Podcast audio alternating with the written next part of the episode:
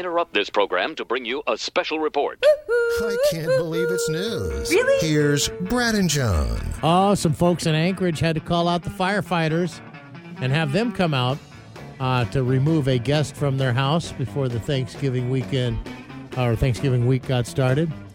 The uh, firefighters and some Alaska wildlife troopers came out because there was someone called 911. They had a moose stuck in their basement.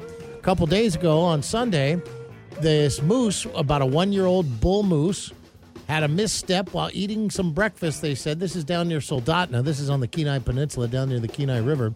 And the moose was trying to eat some vegetation from around this window of a, ba- a basement window and fell into it, fell through the glass, and ended up in the basement of the of this house. And so they came, know, what are we going to do about getting this moose out of here?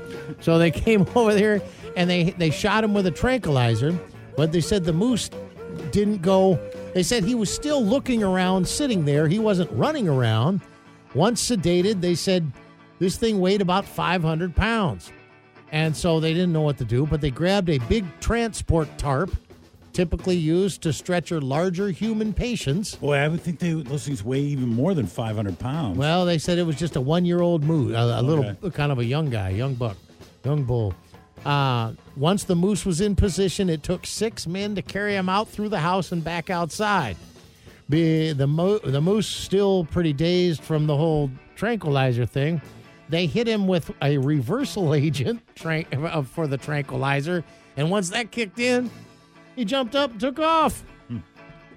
But the firefighters, man, it's never, never straight day of just normal calls. It's always something different. I probably like that. It's a little variety. You go out on a house a fire today, you fight it now. Got a moose out of a basement today. What's your emergency? I have a moose in my basement. These guys here might want to get out of the drone business. The drone light show business I'm talking about. They were doing a it was kind of a Christmas light show these this drone company was doing in Perth, Australia. I've seen those. Those are cool. And they are. They look really, really. I mean, they're great. It's it's like light brights in the sky, but it's even better. If you can imagine that moving around and stuff. And Making images. yeah, pretty cool. Until about 50 of the drones plunge into a river during the light show, and thousands of people are watching this Christmas themed show. They had 500 drones involved in the display, and for some reason, 50 of them just went right into the river. That's a little costly because each one of those drones, $2,000 a pop. Ooh, they lost 10 grand that day. The- How many? The opera. A hundred grand. Yeah, yeah, it's hundred thousand dollars a drone. They're out of fifty of them went down. The operator isn't sure. Thinks I don't know. Could have been wind related, maybe interfering with the GPS. Divers went in afterwards to try to recover the drones, but they're completely worthless now. And finally, we'll go to New Jersey, where a burglary suspect was caught on security camera moments before he unplugged the device. Police say this man took several tools to break into the rear door of a home last week.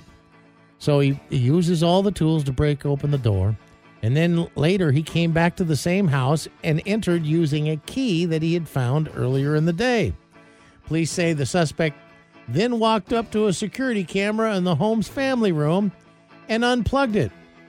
Photos posted by the Cape May police appear to show the suspect sneaking around the home and staring straight into the camera. I mean, you broke into the house twice and then you disable the camera. Gotta Where put, you get the mask on or something. something's got to go in a different order. Next time you do the little outline on how things are going to go, put the disable the camera first. Don't look straight into the camera.